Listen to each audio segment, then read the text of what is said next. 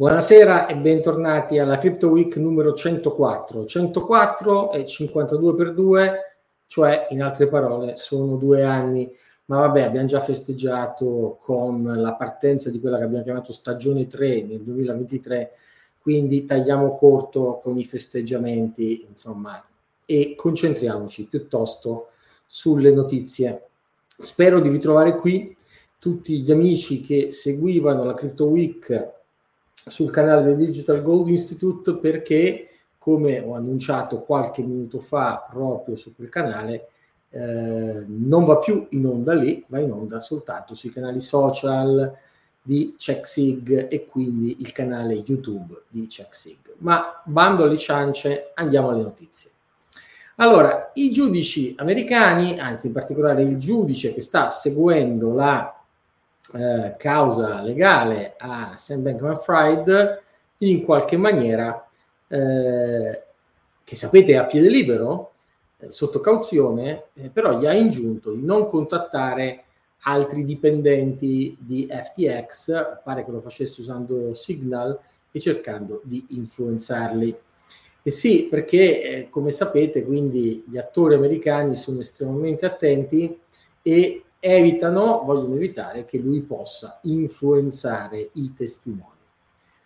Um, questo non è l'unico aspetto che riguarda gli aggiornamenti di FTX questa settimana. Uno simpatico che abbiamo trovato è quello di Silvergate, la principale banca cripto americana, che appunto questa settimana si trova indagata per le sue relazioni con FTX e Alameda.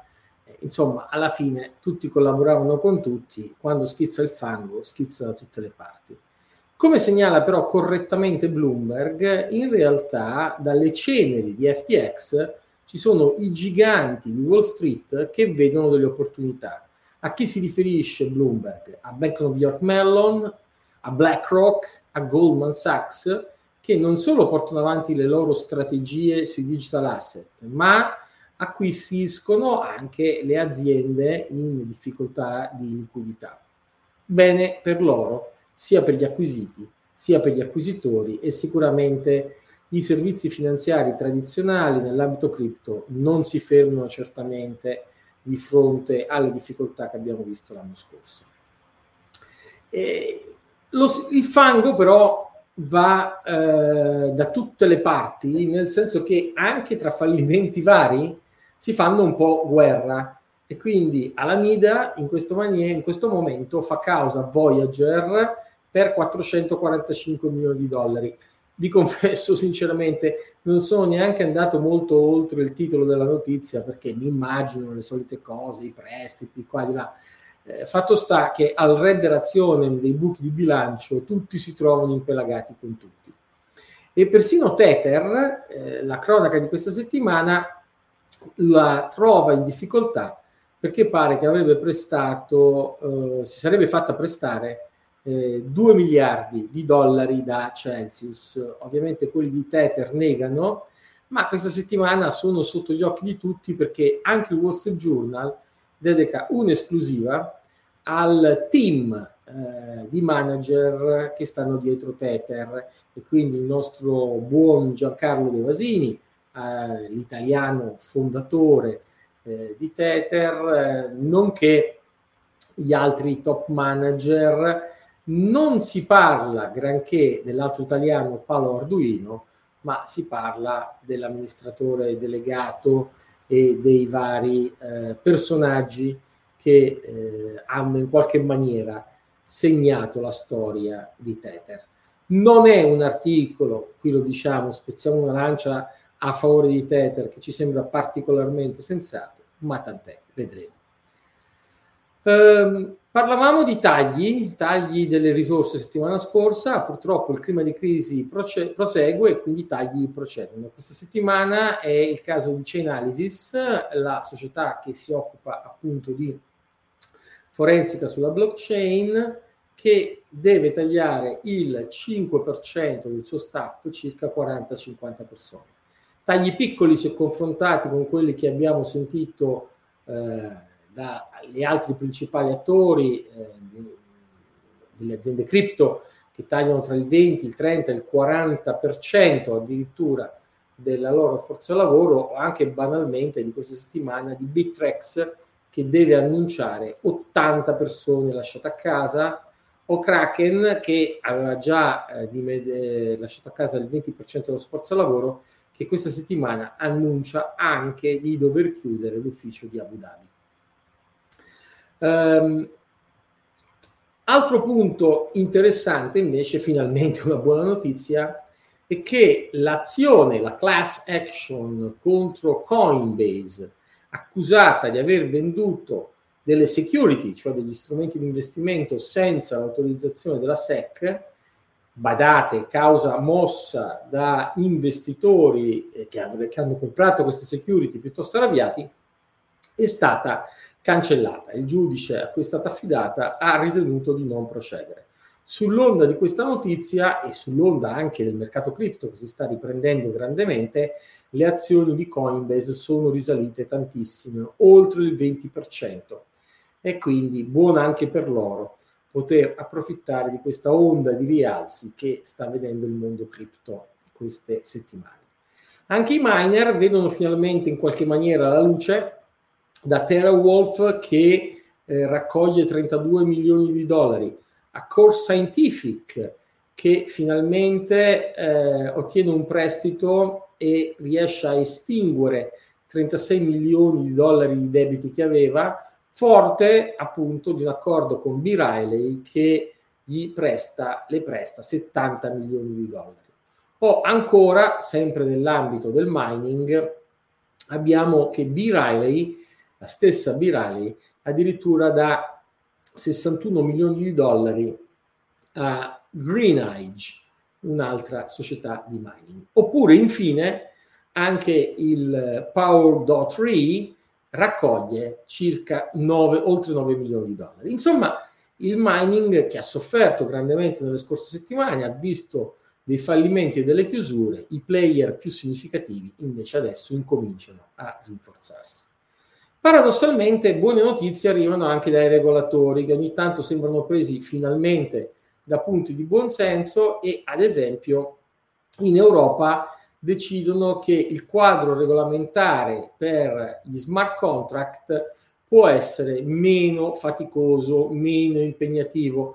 Oddio, bisognerebbe seguire a tempo pieno l'attività legislativa dell'Unione Europea, non è proprio nelle mie corde Fatto sta che eh, c'è fermento a Bruxelles su questi temi. Più lucidi da, sono da sempre i regolatori UK che finalmente rivelano i piani per regolamentare il trading e il lending delle criptovalute. Vabbè, insomma, i piani dell'UK erano più o meno chiari da sempre. Vedremo che novità ci sono. Novità significative invece ci sono dall'altra parte dell'oceano dove è nient'altro che la Casa Bianca a indicare una roadmap, quindi un sentiero da seguire per mitigare i rischi delle cryptocurrency. E a noi piace anche la scelta del verbo mitigare, no? Qui non si parla di proibire, bloccare o considerare gambling, ma giustamente ci sono dei rischi da mitigare. Eh, altra rivelazione della settimana arriva dal segretario del Dipartimento degli Affari Economici indiani Ayaset, che rivela, non si sa quanto coscientemente o inavvertitamente, dei piani del Fondo Monetario Internazionale eh, per regolare il mondo cripto in accordo con il G20. Di nuovo il G20 aveva chiesto a IMF di farlo, che IMF lo stia facendo non è poi questo grande segreto. Veniamo alle notizie forse più curiose e più interessanti della settimana, almeno per il sottoscritto, che paradossalmente riguardano l'ambito della tecnologia. Di solito una roba da geek, ma questa volta geek che hanno un impatto anche in ambiti eh, meno strettamente tecnici. Innanzitutto si è parlato moltissimo del progetto Ordinals, un progetto che permette di avere NFT, non fungible token, sulla blockchain di Bitcoin, quindi proprio come si dice in gergo, layer 1.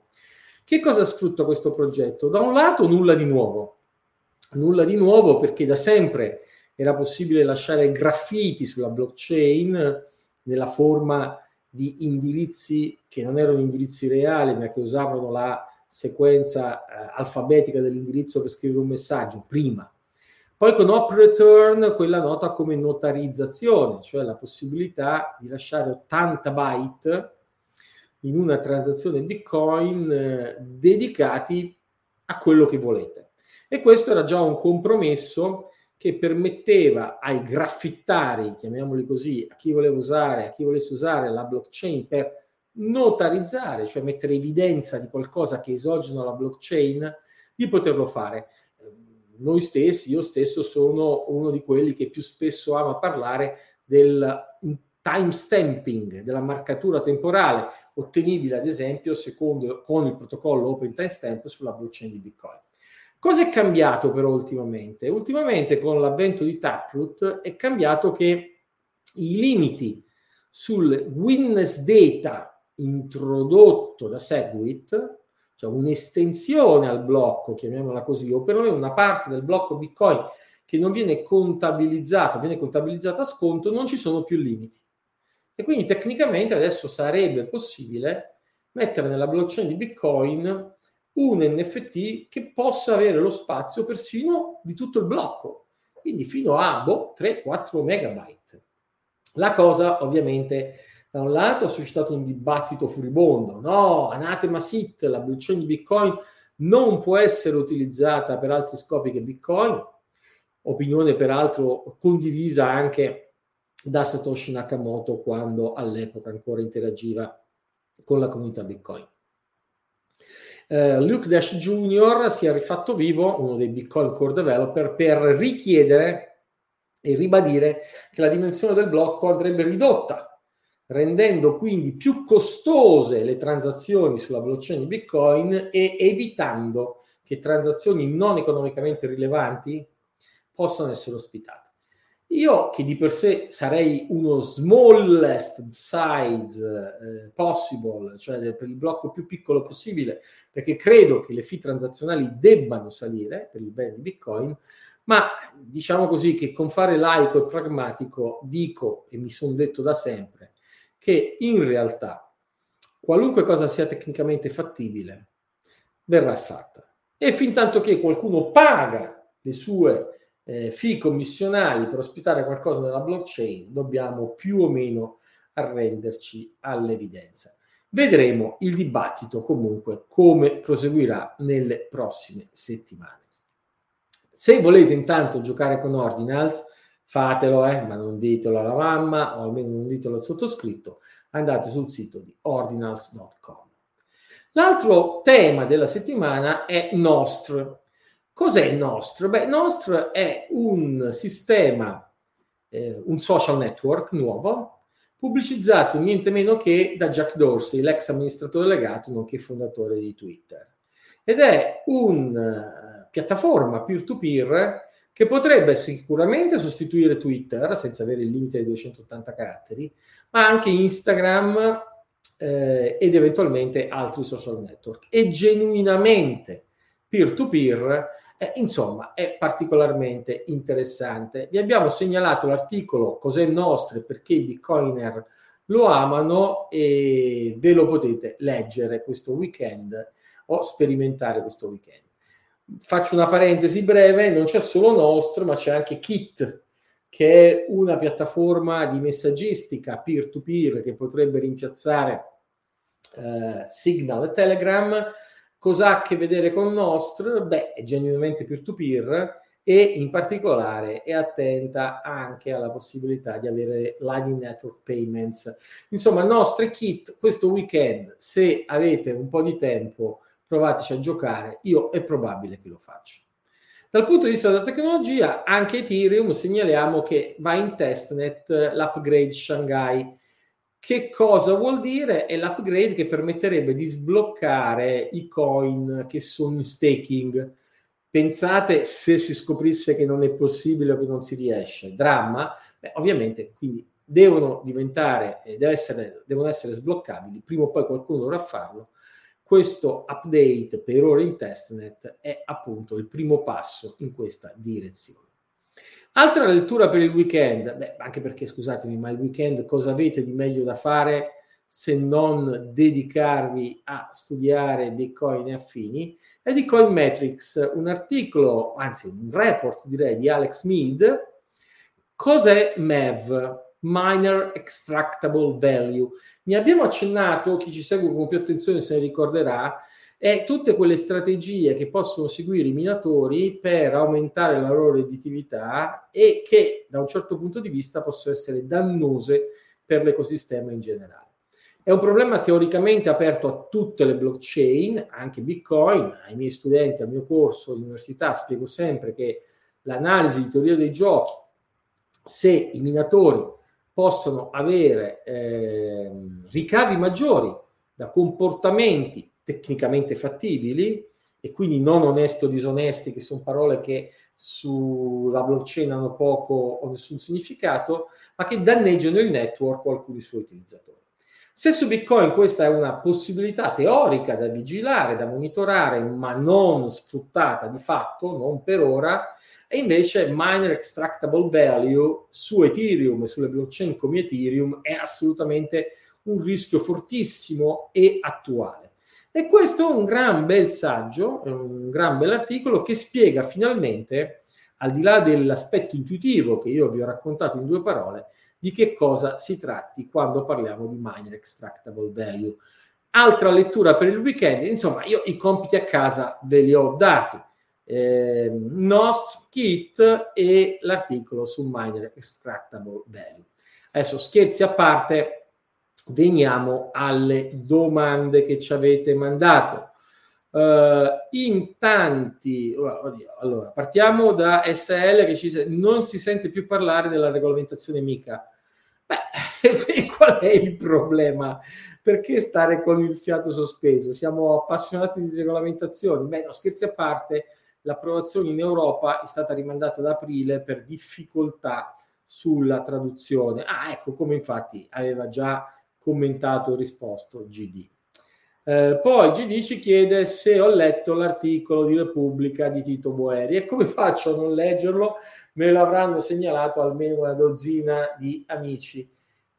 Letto, guardato, leggiucchiato, scorso, è la prima puntata, mi sembra, di altre, ne vedremo anche le altre. È un articolo talmente fazioso e tendenzioso che a mio avviso non merita neanche una risposta.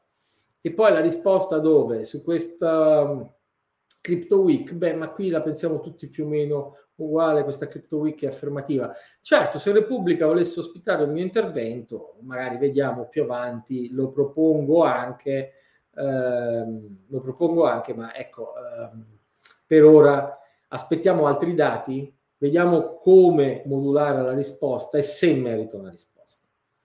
Simone Guminelli chiede se la dimensione della blockchain aumenterà a dismisura da 500 GB potrebbe passare a qualche terabyte. Sarà impossibile mantenere un proprio nodo.